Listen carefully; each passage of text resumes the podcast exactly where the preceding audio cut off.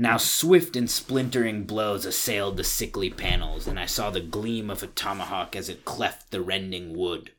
I did not move, for I could not, but watched dazedly as the door fell in pieces to admit a colossal, shapeless influx of inky substance, starred with shining, malevolent eyes. Today, once again, the theme for the two of us is spooky stuff. If you will recall back to Roald Dahl spooky stories, here today we have more spooky stories. Yes, but not Christmas themed today. No Christmas. Yeah. No Christmas. No Christmas spooks. Just Christmas is over. Just normal spooks. Normal spooks. Well, I don't know if I would call... There's not much normal about the subject of our discussion today, which is a couple of short stories by H.P. Lovecraft. Mm-hmm. Very strange figure. Yeah. So I hadn't read almost anything about H.P. Lovecraft, like what I knew of H.P. Lovecraft prior to reading these stories. I mean, honestly, not even in reading these stories, but I like just read his Wikipedia page after. Yep. What I knew before reading his Wikipedia page is just that he was the American Edgar Allan Poe. Edgar Allan Poe, yep. That's pretty much what I knew. What made a lot of sense to me after reading his Wikipedia page and his stories was that he was like a known racist and elitist. Yeah. It made a lot of sense. He was born in like 1890, I think. And kind of his spookiness in his life started. His dad was institutionalized at the age of 5. And when H.P. Lovecraft was 5. When H.P. Lovecraft was 5. Okay. His dad was not. No. Okay. Yeah. Yeah. Got you. The cause was like unknown at the time, but later he died of syphilis a couple of years later, and I'm pretty sure syphilis can go to your brain, right? Cause like weird brain issues, whatever you would call that, neurological symptoms of syphilis. Yeah. And then like later in his life, his mother passes of pretty much the same thing. Oh, there's the cat feeder. You guys are going to have to get used to the cat feeder sounds. I think it's been on several podcasts by now. That's pretty funny. Yeah. Didn't his mother also get institutionalized? That's what I just said. Oh, okay. Yeah. His mother got institutionalized of the same thing later in his life. So his dad got institutionalized. I'm sure he was around to like witness his dad's devolving into being a crazy person, you know? Yeah. Out of his mind a little bit. Mm-hmm. And then his grandfather kind of then instilled like a love of literature to him. But he also grew up as like a affluent white man in Rhode Island, historically pretty conservative family and place. It'd be pretty easy to be racist if you grew up now as an affluent white man in Rhode Island, let alone in 1898. Exactly. No offense to the Rhode Island. I'm not saying all of you are racist. I'm just saying that, history says historically y'all are racist. So sorry about it. If you're angry and you're from Rhode Island and you want to give me a piece of your mind, contact at rdmr.io. I would love to hear from you. But anyway, H.P. Lovecraft also like had a strong love for like the English monarchy. Yeah. Which was weird. His political history in general is very mysterious. Like he starts out as this like ardent monarchist and then becomes like a democratic socialist. So he became a democratic socialist in the Great Depression. Gosh. Yeah, after and during like the Great Depression, because at first he was like, oh yes, the rich will help and lift up the poor, but then right he lived through the Great Depression and that just simply did not happen. So then he was like, maybe Marxism is cool, which actually then so he died in 1937. It led him to His Marxism led him to be a fan of Hitler. I thought he was an anti-Marxist. Oh, maybe I got that mixed up. He's socialist, but anti-Marxist, and his democratic socialism was a response to Soviet Marxism in a way, is how I read it. Yeah. But he was a fan of Hitler? Yeah. Oh. Briefly, and, kind of began to, it seemed like the bit that I read, he began to change his mind, but died, right? So. Also important to remember that at this time in the, early, mid-30s, a lot of Americans supported Hitler. That's something we like to forget. People were like, oh, Hitler's great. He just wants to preserve German culture. And then look how that turned out. Fucking Hitler supporters, morons. Oh my goodness. We are not that disliking Hitler supporters is controversial, but, it's kind of a little touchy here. This man's a little touchy, Yeah. It's, to say the least. Some controversial subjects, perhaps. But, it's not controversial. No. He's a good author. He wrote pretty well. Yes. He was from the 1890s. He was fucking racist.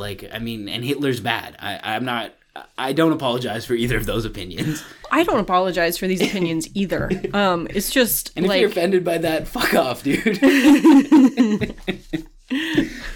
Yeah. Are you H.P. Lovecraft? If you are H.P. Lovecraft, what has it been like to see the invention of podcasts? Does it make you feel at home due to radio shows? Were radio shows weird to you? That's a good questions there. Anyway. And another thing I'll throw in is if you are H.P. Lovecraft, I would love to hear from you. Drop me a line and contact. You gotta finish it. What's the contact? At rdmr.io. Thank you. You can't leave H.P. Lovecraft hanging. Yeah, it's true. I just, it's the second time I said it. I'll definitely say it at the end again, so I figure he'll probably get the email I'll put it in the description as well. Okay, so the two stories that we read from H.P. Lovecraft, which we picked up, we decided on reading H.P. Lovecraft. We went to the library for the first time in years, which shout out local libraries. I forgot how nice they are. Yeah. Great things. Everyone go check out your local library. Yeah, support your local library. They're awesome. Your tax dollars go to that, and it's a great use of your tax dollars. Yeah. Shouts out Mountain View Public Library. You guys are awesome. Don't look so scared. I've said that I'm in the Bay Area before. I didn't put my address out there. It's all right. Anyway, so. You can cut that out later if you want. We can discuss after. It's okay. Otherwise, this will be a funny interlude. I think it's important to keep it in so that if people find and dispose of us, we can go to the followers for this podcast. That is not a threat. Anyway.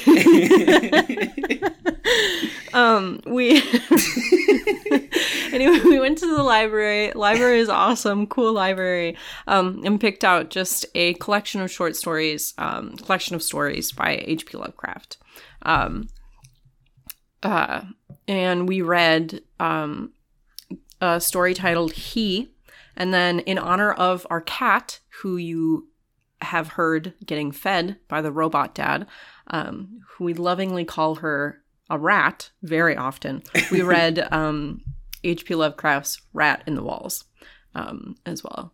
Yeah. Yeah. Which, odd choice, looking back after reading it. I was thinking of starting with He. Okay. And then we can, kind of ramp up to Rats in the Walls. Perfect.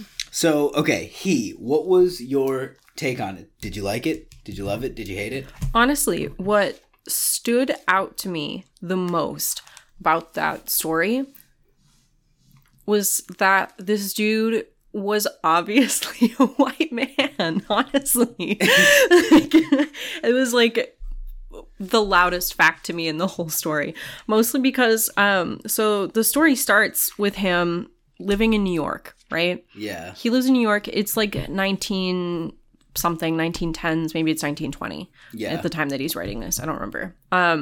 But what he does, like all the time, what he does to feel joy, what he does to feel alive is roam deserted streets of New York at night, in the middle of the night. He at one point talks about how he avoids the streets in the day, whether he is supposed to be H.P. Lovecraft or a, I don't know. So, okay, here's one thing. I think it's not supposed to be directly like, oh, this is me, even though it's written from the first person. But I think there are definitely lots of elements of H.P. Lovecraft in this protagonist. Because one of the things I read on H.P. Lovecraft's bio was that he, like, moved to New York to try to do, like, poetry and to try to, like, be more of an artist or whatnot. And it really, like, fucked with his mind and his mental health. And he eventually moved back to New England, to the country. Mm-hmm. And you see that here. Like, so, you know, I'll just read this little paragraph. The other thing I'll say about H.P. Lovecraft in general is very masterful use of the English language, even though he spells really weirdly. You're like shown. Yeah, he spells like S-H-E-W-N. Yeah, or another one I saw is he spells certain. S-A-R-T-A-I-N, which is odd. I don't know if that's some 1920s shit or if he's just, I don't know. It's interesting to think about the times where people just spelled however they wanted. It's kind of like how I spell now, except like it's not really accepted the way that I will spell things. Anyway, read your quote. All right, so... My coming to New York had been a mistake, for whereas I had looked for poignant wonder and inspiration in the teeming labyrinths of ancient streets that twist endlessly from forgotten courts and squares and waterfronts to courts and squares and waterfronts equally forgotten, and in the cyclopean modern towers and pinnacles that rise blackly Babylonian under waning moons, I had found instead only a sense of horror and oppression, which threatened to master, paralyze, and annihilate me. I actually had marked... I didn't mark the library book, people, don't you worry. In here, another paragraph that I thought really showed how beautiful his writing is. Mm-hmm. And maybe there will be spoilers, but that's kind of the point, is that we give you the spoilers of these stories. Yep. As he snarled the phrase under his breath, he gestured anew, bringing to the sky a flash more blinding than either which had come before. For full 3 seconds, I could glimpse that pandemoniac sight. And in those seconds, I saw a vista which will ever afterward torment me in dreams. I saw the heavens verminous with strange flying things, and beneath them a hellish black city of giant stone terraces with impious pyramids flung savagely to the moon and devil lights burning from unnumbered windows.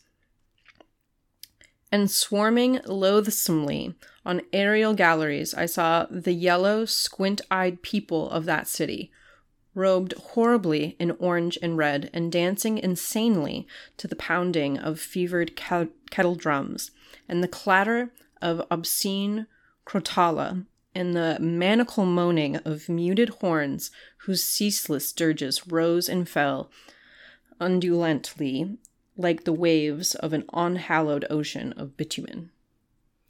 Yeah, a lot of crazy words in there. You know what I'm realizing now in this moment? The second or third time I've heard that paragraph, I think that's like some anti-Chinese propaganda right there.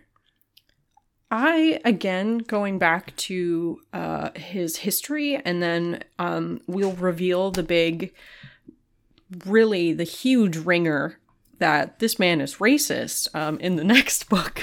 It's very possible that it is Chinese, that he's very anti-Chinese here, but...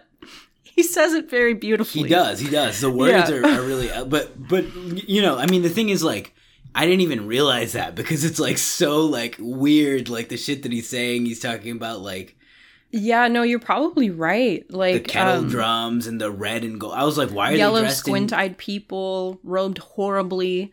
Yeah, I was like, why are they dressed in red and gold? And then I'm thinking about it now, and I'm like, oh, like, you know, in Chinese culture around like, especially now being that it's Chinese New Year, which Gongxinia to any Chinese listeners. Gong shi gong shi gong shi nia. All right. But yeah, that's weird. The interesting thing about being a modern consumer of some of these works is like, you don't even, like, some of the racism is so on the nose that it like stuns you. It's like you're a shark and you got punched in the nose. And then some of it is like so like subtle and like baked into it that you don't even notice it until you read it like a second or third time. You're just like, weird, I wonder why he hates this future society. It definitely puts an interesting kind of twist almost on reading some of these old stories. Kind of, I guess, like outdated in a way. Yeah. Like writings. Yeah. It reminds me, I just finished the book, The Man Who Mistook His Wife for a Hat, and interesting, right? Like, considering, I think it was like really interesting at the time, which was like the mid 1980s, but definitely some kind of like reading it now, there's a lot of pieces in there specifically surrounding people who are mentally retarded. The man who wrote the book was a neurologist, incredibly outdated. Basically, it was shocking to this neurologist that people who are mentally handicapped in that way can be like real people. Yeah. And like have interests, which is like pretty basic. Yeah, it seems so obvious, right? It's yeah. Like, yes, of course, if you have some sort of mental disability, you still are a human. Like, you have feelings and interests, and you're good at things, and you're bad at other things, and you know, you have a personality, like all of these things. But he's like marveling. He's like, wow. It's like literally almost like a solid third of the book is him marveling at that. It's weird. It's very strange. But yeah, kind of, again, going back to the H.P. Lovecraft in this story, then he later also talks about indigenous people. Yeah. And so, yeah. But I'm jumping ahead of myself. Yeah, let's take a step back and let's take it through kind of what happens in this story. So he comes to New York, the protagonist, and he's talking about how much he hates it and how awful it is and how he came there to be inspired to be a poet, but it's crushing his soul and he can't go outside in the daytime. And he moved to Greenwich Village, but it was just because that's where poets and artists live, but it was just filled with like hipsters and posers, and it's fake, and he doesn't really like it. He's basically like a grungy, like dissatisfied hipster of the 1920s. He like got, you know, some shitty like degree somewhere. He actually didn't graduate high school. Oh, okay. Yeah. Maybe that's what's up with all the weird spelling then. That is an interesting connection. Yes, could be. Who knows? Unsure. But so that's what's happening, and then he starts, like you said, he's like, going out in the daytime crushes my soul, so I can only roam the streets at night, and that's my only pastime, is just wander the alleys in the dark at night. Yeah, and has a extra like affinity for alleyways which have no lights, very dimly lit areas. That, and he kind of like goes over that for the first couple pages of the story. And honestly, it was hard for me to get over reading it as like, honestly, just like a woman who doesn't do that for the sake of feeling safe in my life. You know. Yeah. That's an interesting angle, because obviously as a dude, you know, that's not what necessarily occurred to me. I was just like, this is a really weird hobby, not like I wouldn't be able to do this if I wanted to, which is, you know, true. Yeah, like I could, but like... It's a bad idea. Yeah, right? It's a very bad idea. It also made me wonder, what drug use was like in the streets of cities in the 1920s. Yeah. It's an interesting question. Yeah, and I have no idea, so... Yeah. It just, yeah, very interesting. Because unfortunately now, like, if you were to go into the streets of New York at, like, 3 a.m. dimly lit places, probably it's not out of the realm of possibilities for there to be some methed out human being ready to fight you. Yeah, I definitely don't think that's outside of the realm of possibilities. I think that's firmly within the realm of possibility. Yeah. Yeah. Interesting question. But anyway, in the story, he roams the streets at night. He finds this old man on one of the days that he's out and about. Yeah. Just kind of chilling in a dark alleyway. And he follows him.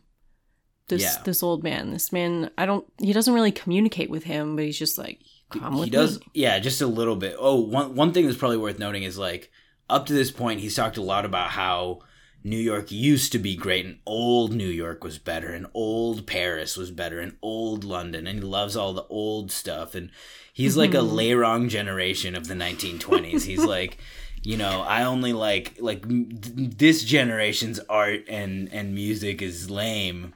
But anyway, that factors in. So basically, yes. This old guy sees him and he's like, I've seen you, like, wandering around every night looking at the old stuff, and you must really like it, just like me. So why don't you come with me on a trip? And, of course, naturally, the protagonist is like, yeah, sure. You seem like an old guy. I like old things. Let's check it out. Mm-hmm. Which, another highly questionable decision. Yep. And then this old man leads him to this abandoned house, a completely abandoned house.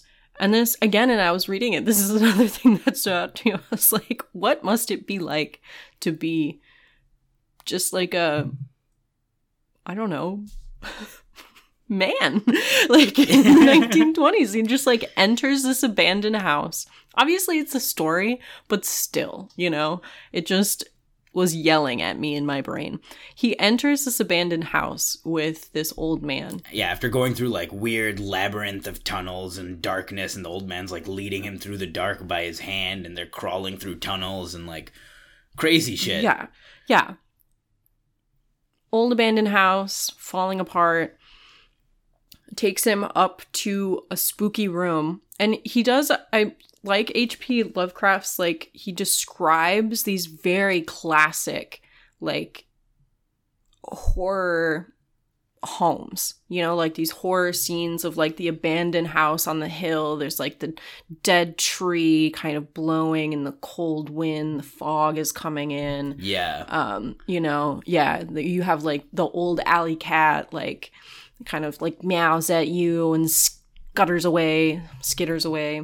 You know what's interesting that makes me think of? I wonder if, like, you know, he's considered one of the like influential like early horror writers. So at his time, it wasn't like this is the classic spooky story. Well, I don't know, right? Maybe it was. Maybe that was just like, that's always kind of been like the classic spooky thing. I have no idea. Yeah, mostly because it is spooky. I mean, like, if anyone were to come up to, like, an abandoned house in the middle of the night, like, it's generally spooky. But I also did wonder that, if he kind of, like, invented these, like, classic, what we understand now as, like, classic like spooky horror tropes. Yeah, exactly. Yeah, interesting. Yeah, he goes into this house and then allows this man to lock them in the room behind him. Yeah, and then this man starts telling his life story, basically, about his family, right? Yeah. And how it's like their country estate that they've managed to hold, even though like Greenwich Village was built around it, and then New York City. Like somehow they have this like hidden estate in the middle of Greenwich Village. I don't really understand how that would be possible, but I guess they didn't really have planes back then, so. That's true. Yeah. Definitely didn't have drones. Yeah. Or skyscrapers, so maybe. But anyway. Yeah. Whatever. It's a story. You know, it gets weirder. Yes. And then the man starts showing him the visions. So first he tells this other guy, he tells the protagonist about his family history. It's like, you know, we were the squires of this land in like whatever 16 something or some 17 something, and then we built like a wall around it. And then these Native Americans, he definitely did not call them Native Americans, but I'm going to stick with that. Good choice. Would keep trying to break in and climb over the walls on every new moon to do some sort of like rituals. And then he was like, okay, the guy who lived there, he kept referring to him as my ancestor, caught them, and instead of trying to stop them was like, you can have free access if you show me what you're doing. And they told him that it was the mixture of like Native American witchcraft and like an old Dutchman's like powers or something. Yeah. And then he basically like poisons the Native Americans in this story and kind of gleefully tells them that he gave the Native Americans like poison rum. But like, he's like a nudge, nudge, wink, wink. He's like, I didn't know it was poison, but they all died. Yeah, exactly. And then my ancestor was the only one who knew about this. And then he's like, I'm going to show you something that no one else has ever seen, and takes him to the window. Yeah, and then he starts to procure visions for this man, basically. I think the first vision that he shows him... Here, I'll read this quote. My host now took my hand to draw me to one of the two windows on the long side of the malodorous room, and at the first touch of his ungloved fingers, I turned cold. His flesh, though dry and firm, was the quality of ice. Kind of going to skip ahead here. Once at the window, the man drew apart the yellow silk curtains and directed my stare into the blackness outside. For a moment, I saw nothing save a myriad of tiny dancing lights far, far before me. Then, as if in response to an insidious motion of my host's hand, a flash of heat lightning played over the scene, and I looked out upon a sea of luxuriant foliage unpolluted.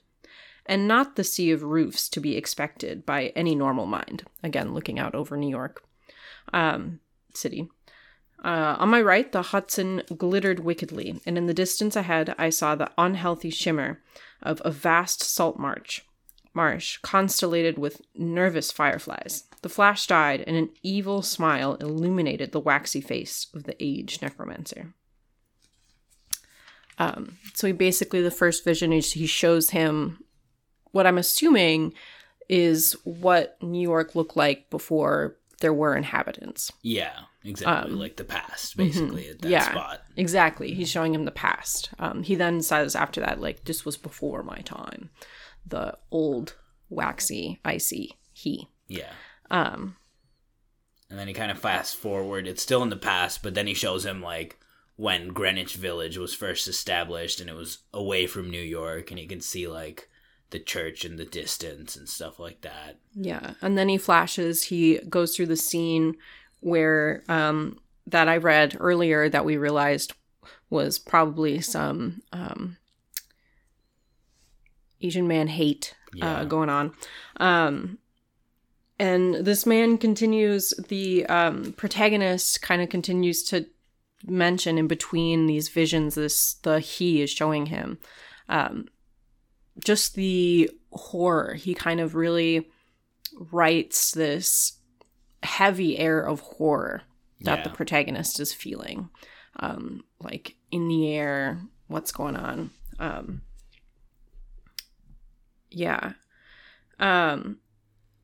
And then the...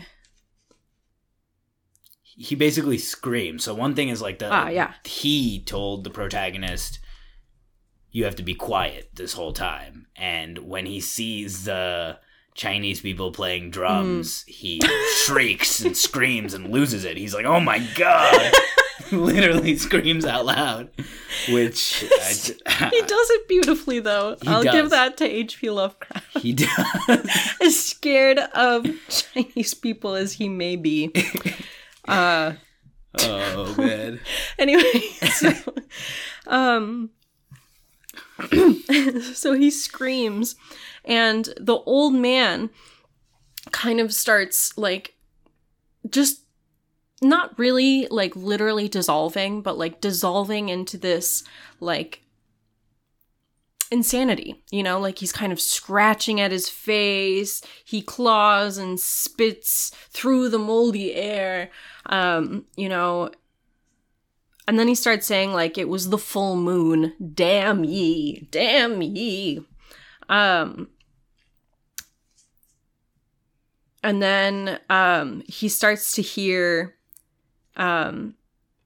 someone coming into the house. There's like a group of people now coming into the house. Like slowly coming down the stairs. Up the stairs. Whatever, the creaking of the stairs and whatnot. Mm-hmm. Yeah, the old like ghost man is like foaming at the mouth. Trying to kill the protagonist or attack him. Uh-huh. But he like turned into just a head, I think. Yeah, turns into a head, kind of like also like the rest of him becomes like a shapeless plot of oil on the floor. Just banging at the door. Yep. Yeah, so I read this a while ago, so I am trying to remember how it ends. So basically there's the banging at the door, and I'll read a quote from that because I thought it was pretty good here. So, the rapping was now repeated with greater insistence, and this time bore a hint of metal. The black thing facing me had become only a head with eyes, impotently trying to wriggle across the sinking floor in my direction, and occasionally emitting feeble little spits of immortal malice. Now swift and splintering blows assailed the sickly panels, and I saw the gleam of a tomahawk as it cleft the rending wood.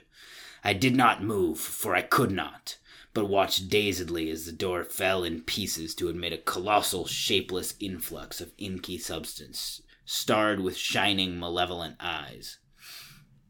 It poured thickly like a flood of oil bursting a rotten bulkhead, overturned a chair as it spread, and finally flowed under the table and across the room to where the blackened head with the eyes still glared at me.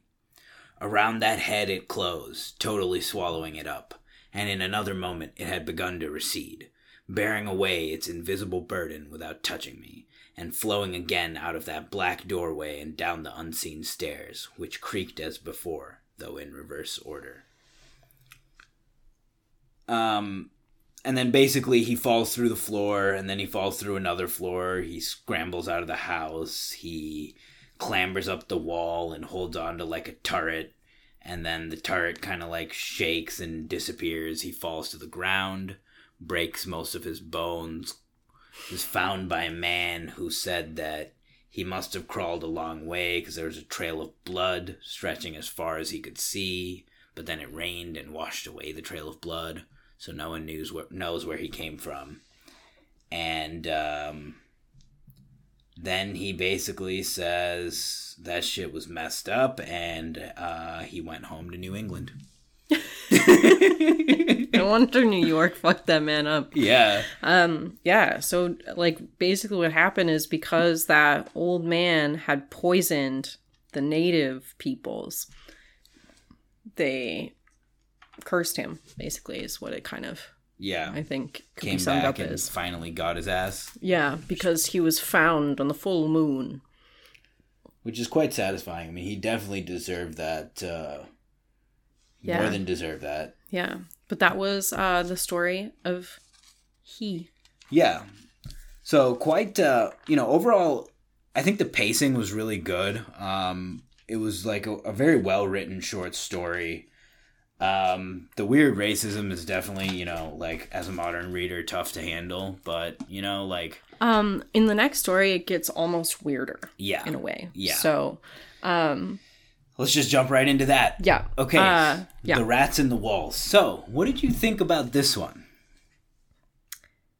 So, this one was really interesting. It kind of, takes a minute to get into. They kind of describe the family history and ancestry for a minute. Mm-hmm. There's a lot of references that I learned after, and I looked some things up to a bunch of Roman mythology. Yeah, which I don't know almost anything about.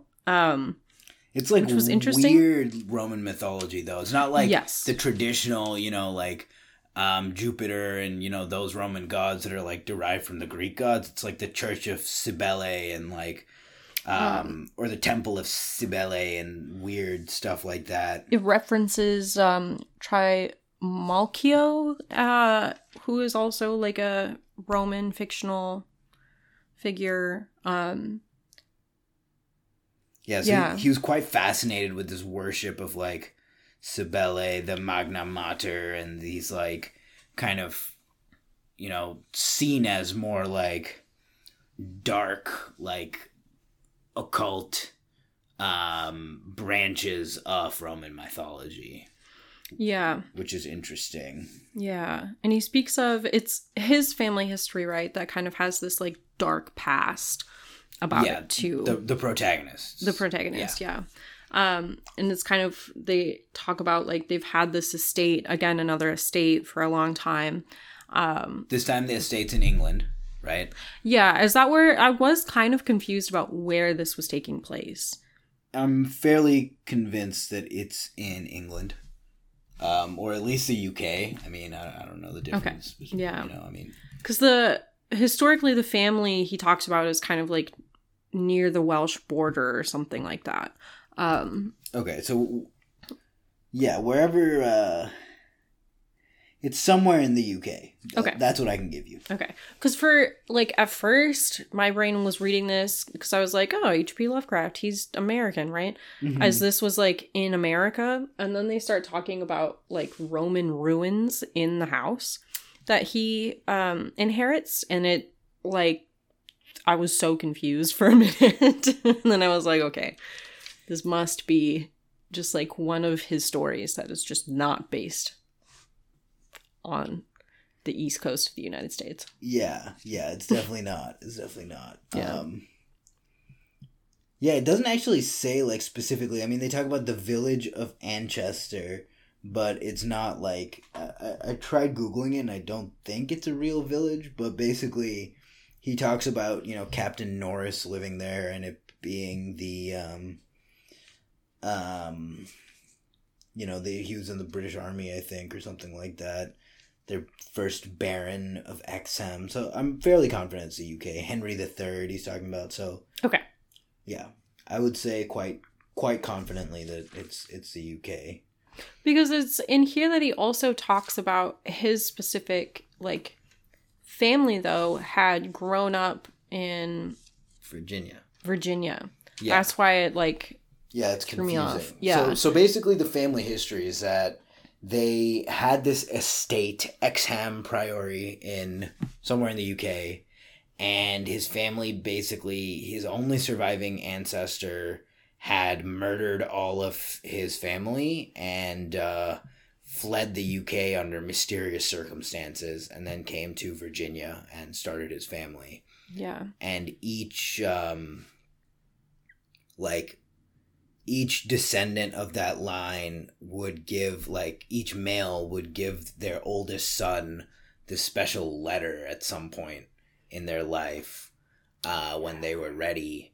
and they would always turn like weird after getting this letter. And his line was cursed with like madness. Yeah. One thing I found to be like a really strange thing to put in about the family member who had killed everyone, mm-hmm. right, in his house, is that they mentioned that, like, I think they caught this guy, they found him, that he had murdered everybody, and then was like, oh yeah, your family's weird, so makes sense, checks out, see you later. Yeah. Like, well, yeah. I mean, just nuts. That is nuts. Yeah, he was like, I was like, because he says the murderer ancestor kind of is just like, I was protecting everyone. And then they just let him go. They're like, yeah, okay. Yeah. So that's part of the thing is like this guy, all of the villagers and everyone, all the locals around Exham Priory, like vehemently hate this guy's family. They think they're like up to crazy shit. They think they're cursed, evil people. So when this guy had the ancestor had killed everyone in this family, they were like, good riddance, get the fuck out of here. Like, we never want to see you again. Get out. We don't care. You murdered your whole family? Sick. Leave. Yeah. So they give this guy's, you know, life, family history a little bit where he's basically like, you know, there's this sad line in Virginia during the Civil War. Their home on the banks of the James River was burned down, and mm-hmm. the mysterious letter, burned down with it. Yep. That he never read. He never got to read. He never got to read it. His father died and never got to read it. His wife died, so it was him and his child Alfred. Living alone. Then his Alfred goes to the war, meets this guy, Captain. What was that? World War I. Yeah, World War I. Yep. Meets this guy, Captain Norris, who happens to have lived right near Exham Priory, and told his son, "Hey, there are all these weird stories about your family." And then his son wrote him, and he was like, "Wow, that's weird. This is interesting." Then his son gets maimed in the war. He cares for his son for 2 years, and then his son dies, and he has nothing left in his life. So decides to now go to Exham Priory, take some years to reconstruct it, make it livable. Yeah, restore it. Mm-hmm. Yeah, move in. Which the locals were not happy about. Yeah, yeah. And also, he couldn't hire any local workers. And several local workers would tell the workers that he brought in the rumors about that place, and they would get scared and run away. Yep. So that was pretty interesting. One thing I find very interesting about this is, so he has his original cat, who is his companion throughout this, which is a black cat named N-Word Man. This is the name of the cat. Yeah. Which he then repeats over and over again throughout the story. And it was just like, it was again going back to reading these blatantly racist things in 2022. Weird. Extremely weird. Hard to... It makes it, I think, sometimes, like, harder to appreciate, like, his writing style and, like, the story that he's giving. Because I'm so, like, smacked in the face with this cat's name. Yeah, it's like I was saying earlier, like, this story is much more, like, the racism is like getting like your shark getting bopped in the nose. Yes. You're like, what just... Exactly. Like, you know, you're reading this, it's like, as I have said, I moved in on July 16th, 1923. My household consisted of 7 servants and 9 cats, of which latter species I am particularly fond. My eldest cat, N-Word Man, was 7 years old and had come with me from my home in Boston, Massachusetts. It's just like so casual and like... repeated again and again and again, and every time I read that word I'm like, whoa, like, yeah. And the cat like follows him, like when he goes, like he sleeps with him at night, He is like this man's like companion. He's his shadow. It's like a main character in this story. It's exact. Like, I think the describing it as the shark getting hit in the nose is like the perfect way to describe that. Like reading that over and over again as a person who grew up in the era that I did, which thank goodness. But anyway, getting back to the non-racial aspects of the story, which we'll try to appreciate despite. Yes, interesting story. Again, honestly, he does have a really beautiful writing style. Great way with words. He does. Lots of cats in this story, but it makes sense. Yeah. So basically, he talks a little bit about these like weird rumors about the family, and all the like tales that like the country people tell. One note is that the country people hate him so much that he's like ostracized from society because he's of that family. Like, yeah. Everything he interacts with the local community has to be through his friend Captain Norris, because they will not fucking talk to him. They're not gonna fuck with him. They're like, your shit's cursed, bro. Yeah, like we're out. Yeah, having it. So they think his ancestors are a race of hereditary demons. The barons and their direct heirs were the worst. If they were healthy, it was said that they would mysteriously die. But if they were weird and creepy, then they would get to live. He said that this kind of continued even when they came to Virginia. He talks about how his cousin went among... He became a voodoo priest after he returned from the Mexican War. I'm just going to leave that little bit out of there. I think another thing that was interesting about this is that this Exham Priory was granted to his family in 1261 in this story. So yeah, it's really old. And at that time, there were already definitely Roman ruins and perhaps other ruins before that, prehistoric temple of some sort, so that's interesting, which is incredible to think. Like, obviously this isn't like a real family, it's not a real family history. It's crazy to even think of making up a family who has such clearly defined descendants for so many hundreds of years. That's nuts. Yeah, bananas. That is crazy. Yeah. Dates way back on this family history. That is, again, though, why it's kind of a solid first chunk of the story, because there's a lot of it, and they're all weird. But he moves into this house. Things are normal for the first little bit. And then one night... his cat, the trusty black cat, is what we'll refer to him as,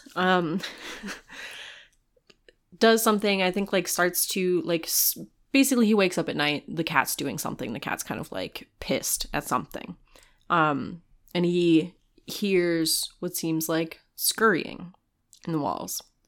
Yep. And... but can't really see anything, can't find anything. Something falls, and then from the ceiling or from the wall. And on this night that he's been woken up by his black cat, and then the screaming stops. Yep. He goes the next day, kind of asks if anyone else heard something weird, if anything else was up. One of the servants in the house was like, yeah, the cats were kind of weird last night. That's about it. One thing that... so when this happens, he has these, like... so this happens a couple of nights, like you said. Yeah. And he hears the rats. His servants don't hear anything, but they report the cats acting hella crazy, trying to, like, get into the walls and get down into the cellar. And then... okay, he... falls asleep because he was up all night after hearing the rats, and so he's up all night after hearing the rats, and then during the day he falls asleep and he has this weird dream. So I'll quote that real quick. I seemed to be looking down from an immense height upon a twilight grotto, knee-deep with filth, where a white-bearded demon swineherd drove about with his staff a flock of fungus-flabby beasts whose appearance filled me with unutterable loathing. Then, as the swineherd paused and nodded over his task, a mighty swarm of rats rained down on the stinking abyss and fell to devouring beasts and man alike.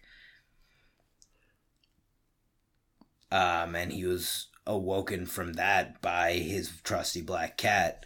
And here's the slithering of rats in the walls and stuff. And another thing that's interesting is when he goes to the servants again, they don't hear any of these rats at any point, but they notice that the cats are being weird. It's also like he tries to talk to Captain Norris about, like, I have a rat problem. And it's just, like, kind of out of the question that there are rats in the house. Everyone's like, there haven't been rats or mice in this area for years, decades. Yeah, because they basically just totally restored the house, rebuilt it out of solid rock and shit. So they don't see how there could be rats everywhere. I think that's one thing also that they mentioned is after his family leaves. Do also foreshadow that there was some, like, weird rat activity at one point. Yeah, basically after the ancestor who killed everyone runs away, a flood of rats, like, descends upon the town and, like, eats, like, all of the livestock and a couple of people. Yes. Which important part that we left out there. No wonder the villagers don't like his fucking family also. Don't blame them. Don't blame them. I don't blame the villagers for being sketched by everything around this house. So he decides that he needs to get to the bottom of this himself. The cats are all trying to go down into the cellar. So he himself tries to go down into the cellar with his trusty friend Captain Norris and his black cat. Yep. And again, I don't remember if Captain Norris can hear the rats. Captain Norris cannot hear the rats, so okay. They're in the cellar with the trusty black cat and Captain Norris, and they spend a night there to try to see what's going on. So spooky. Yeah, that's bold, honestly. Yeah. And then he falls asleep, this guy, and he wakes up with the rat sounds again, and but Captain Norris can't hear them.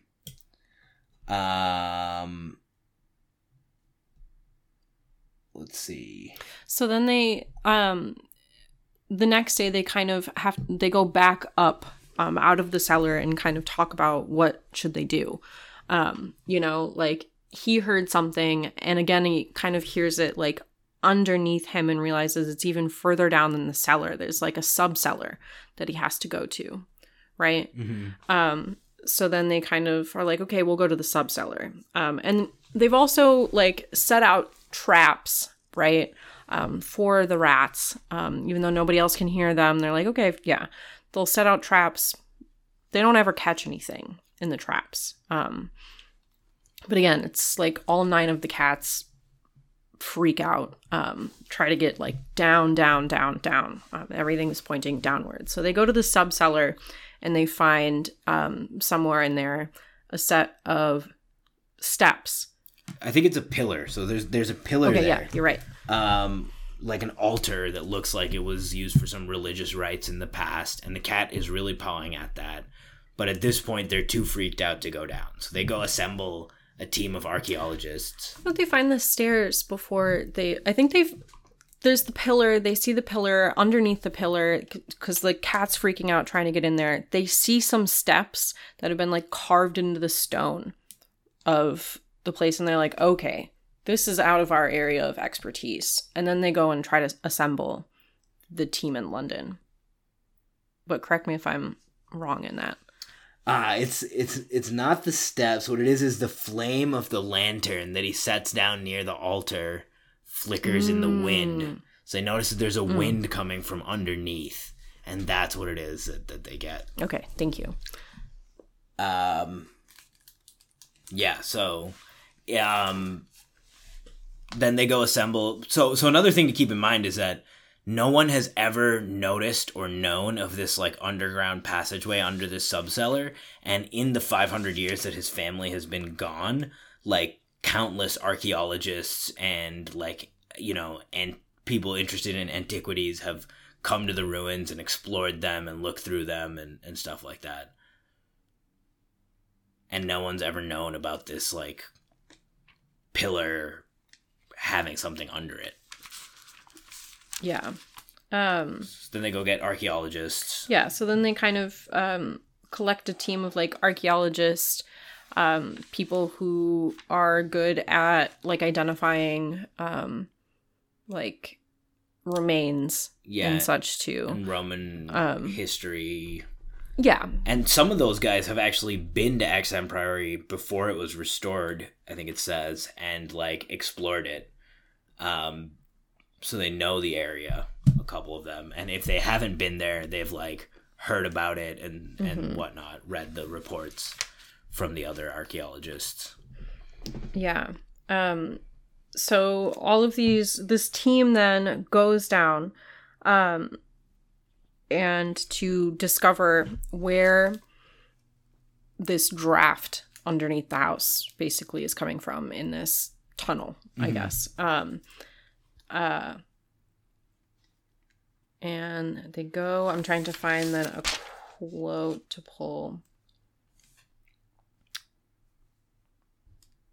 Side note, that was one tricky thing about the library book for this is I really like to underline the good quotes or highlight them as I read so that I can pull them quickly for you guys, but we can't like write on the library book. So that's one downside of the library.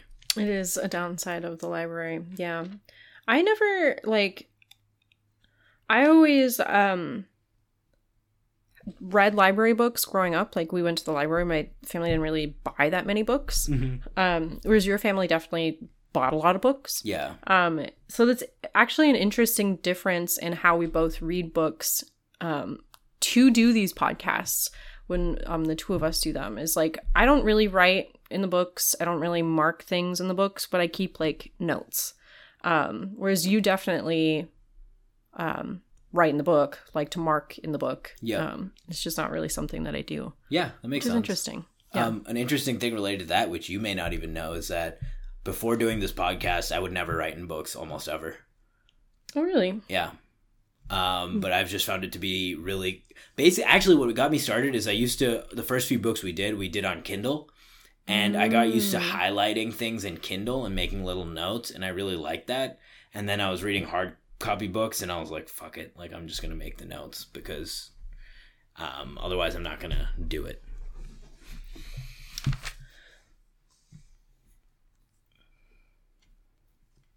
Okay. So I'll read this section. This is, they've gone down into the cellar, kind of continued to crawl down a bit, down this like tunnel. There's like the steps carved into the stone. There now lay revealed such a horror as would have overwhelmed us had we not been prepared. Through a nearly square opening in the tiled floor, sprawling on a flight of stone steps so prodigiously worn that it was little more of an inclined plane at the center, was a ghastly array of human or semi-human bones. Those which retained their collocation as skeletons showed attitudes of panic fear, and over all were the marks of rodent gnawings. The skulls denoted nothing short of utter idiocy, cretinism, or primitive semi-apedom. Above the hellishly littered steps arched a descending passageway, seemingly chiseled from the solid rock, and conducting a current of air. This current was not a sudden and noxious rush as from a closed vault, but a cool breeze with something of freshness in it.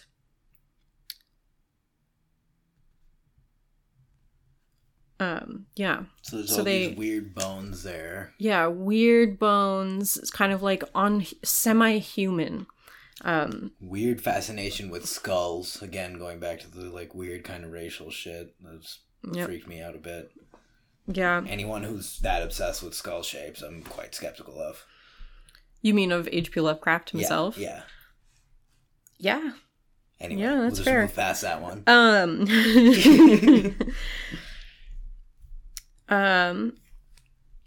I'll just read this next passage because I don't... Anyway. After plowing down a few steps amidst the gnawed bones, we saw that there was light ahead. Not any mystic phosphorescence, but a filtered daylight which could not come except from unknown fissures in the cliff that overlooked the waste valley. That such fissures had escaped notice from outside was hardly remarkable, but for not only is the valley wholly uninhabited, but the cliff is so high and beetling that only an aeronaut could study its face in detail. A few steps more, and our breaths were literally snatched from us by what we saw. So literally that Thornton, the psychic investigator, actually fainted. Blah, blah, blah, blah. Everyone's freaking out. They're like, oh my goodness. It was a twilight grotto of enormous height, stretching away further than any eye could see. A subterraneous world of limitless mystery and horrible suggestion. There were buildings and other architectural remains. In one terrified glance, I saw a weird pattern of tumuli, a savage circle of monoliths, a low-domed Roman ruin, a sprawling Saxon pile, and an early English edifice of wood. But all these were dwarfed by the ghoulish spectacle presented by the general surface of the ground. For yards about the steps extended an insane tangle of human bones, or bones of at least as human as those on the steps. Like a foamy sea they stretched, some fallen apart, but others wholly or partly articulated as skeletons. These latter invariably in postures of demonic frenzy, either fighting off some menace or clutching other forms with cannibal intent. So they kind of come upon this giant area with all of these ruins from all of these different eras of people. Eras and cultures. Yeah. Weird bones everywhere. All of the bones gnawed by rats. They kind of then go on. They find these quadruped bone structures locked in cages that have just, been there forever. Yeah, but also still human-like but quadruped. Yeah. Which is freaky. Yeah. Yep. Quite disturbing.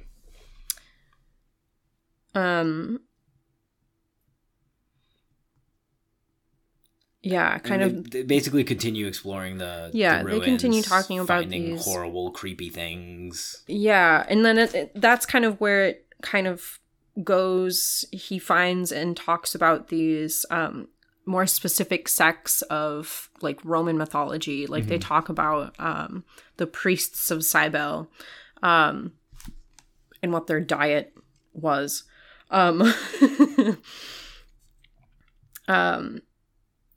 Yeah, all these different, a bunch of different bones. And then he eventually kind of goes towards the cat. The black cat runs towards something. And the protagonist goes to follow him, this black cat. Real quick before we go there, I think he did see his the bones of his ancestors that were killed by his other ancestor. Yeah, he notes that in somewhere. He sees a hand which bears a ring with the seal of his family crest or something like that. Right. Which is pretty freaky. Yes. Yeah. Do you want to include other pieces before getting to the... No, I think that's good. I just wanted to throw that in there, that they found, like, the bones of his family, like, locked in cages and murdered by the guy who escaped and was, everyone was happy that they left, and then, like, yeah, the rat chewed bodies in there. So I think we should, I'm trying to find the right quote to read here. It's hard to not just read the last, like, two pages of this almost, you know? Yeah. Well, I think, so he kind of falls into this, he follows this cat, and he sort of, like, falls into this, like, dark, deep pit. His light goes out, and he starts to lose his mind, in wherever this is. Yeah. Chasing the cat. Have you found a quote that you want to read here? Okay. So chasing the cat, he kind of like devolves into like just his mind is just like filled with horror, and he's kind of running through all of these like horrific things that he's seen, how horrific like the world is, and like kind of takes it there, how there could be so much horror. Okay. Yeah, sorry, I didn't mean to cut you off. No, that's okay. I just was saying okay because I found the quote. I think I'll just read from around here to the end. So this is where, like you're saying, he just descends into complete madness. So as he's running through the darkness, something bumped into me, something soft and plump. It must have been the rats, the viscous, gelatinous, ravenous army that feast on the dead and the living. Why shouldn't rats eat a Delapore? That's this guy's last name. As a Delapore eats forbidden things. The war ate my boy, damn them all, and the Yanks ate Carfax with flames and burnt Grandspire, Delapore, and the secret. No, no, I tell you, I am not that demon swineherd in the Twilight Grotto. It was not Edward Norris's fat face on that flabby fungus thing. Who says I am a Delapore? He lived, but my boy died. Shall a Norris hold the lands of a Delapore? It's voodoo, I tell you. That spotted snake. Curse you, Thornton. I'll teach you to faint at what my family do. Sblood, thou stinkard. I'll learn ye how to gust. Wold ye swink me vilquist.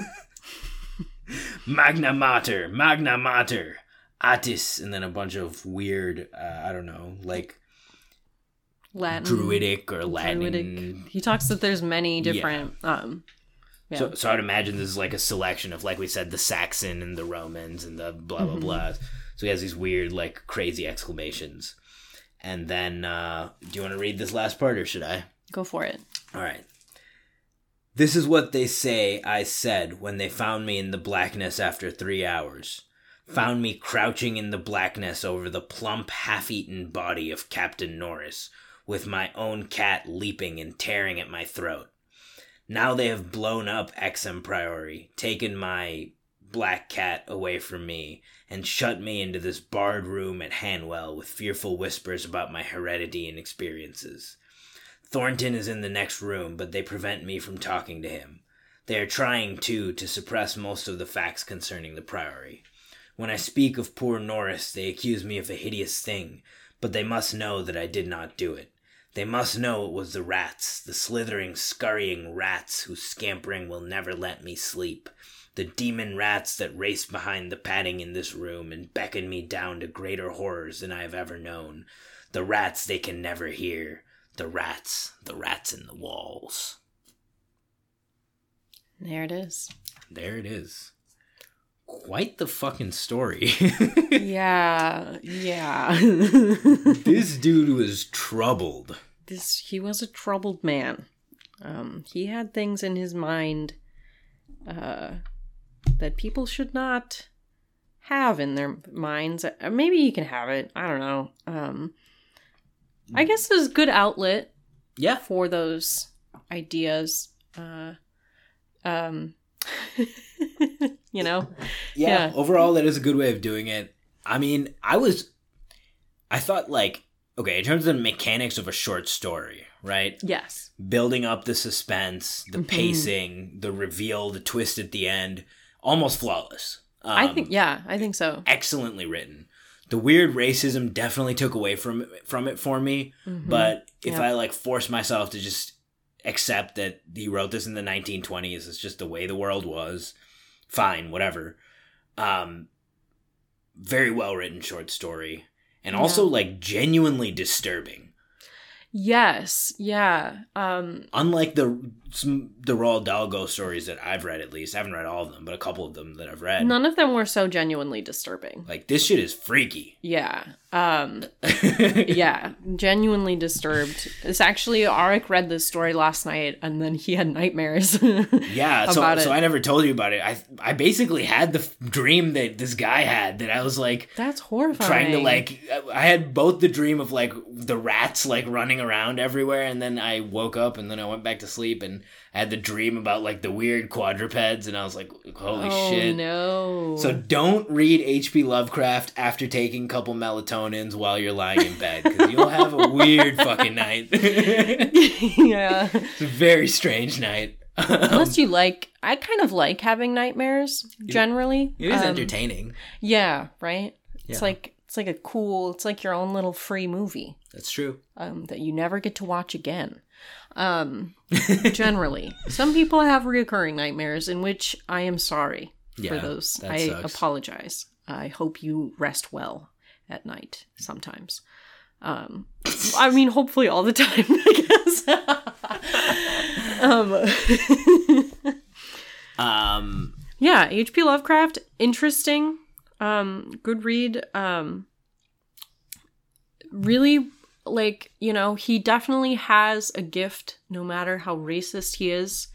He has a gift. I struggle to give a recommendation on whether you should read this or not. I mean, here's the thing. It is fascinating to read. It's very well written, and it is probably the most genuinely freaky and disturbing writing that I've read. He does a very good job of creating actual horror. I guess Stephen King is also really good at that, but different, I'd say. Have you read much Stephen King? Not much. I think I've read one. Okay. Yeah. I like Stephen King. But basically, it's different though. It's he has definitely long form horror, and it's the build and how you write that is very different than the short story. Yeah. I want to read more Stephen King. Yeah.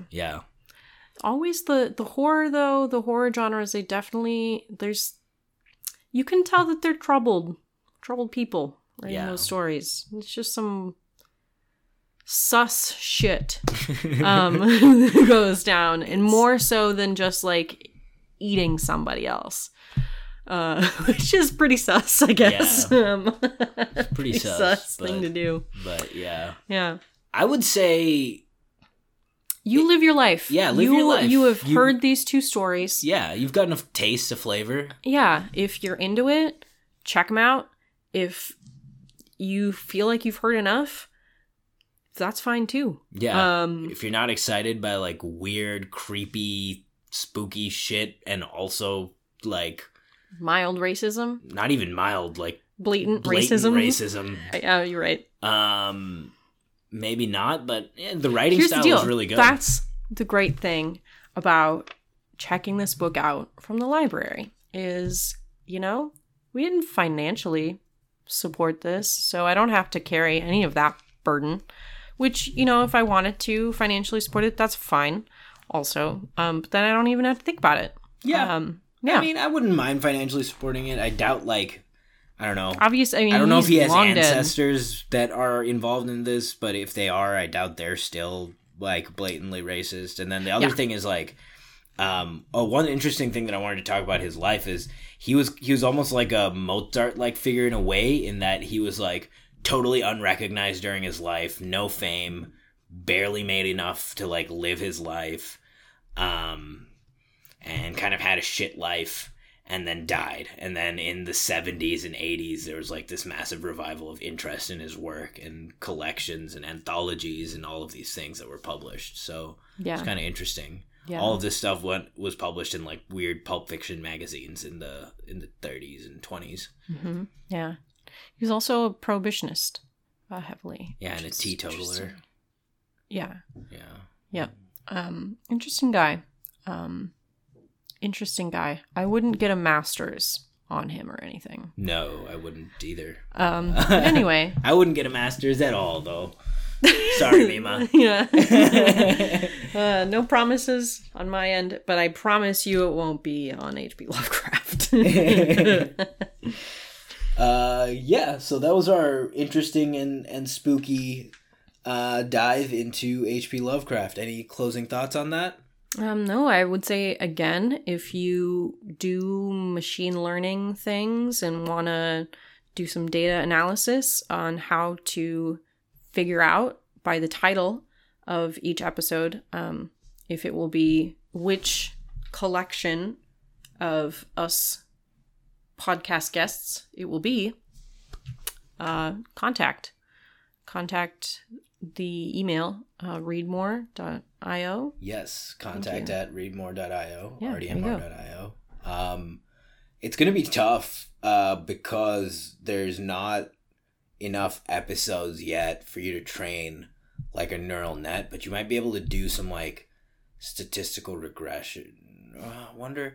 Look, maybe what you could do is take the titles of the books and feed them into a neural net that's trained on other books and stories to try to figure out what are the genres, and then go from genres to people and do a simple like linear regression or something. That's just the idea, but hey, this is your algorithm and it's up to you how you're gonna do it, not me. Okay, so write that algorithm and send it over.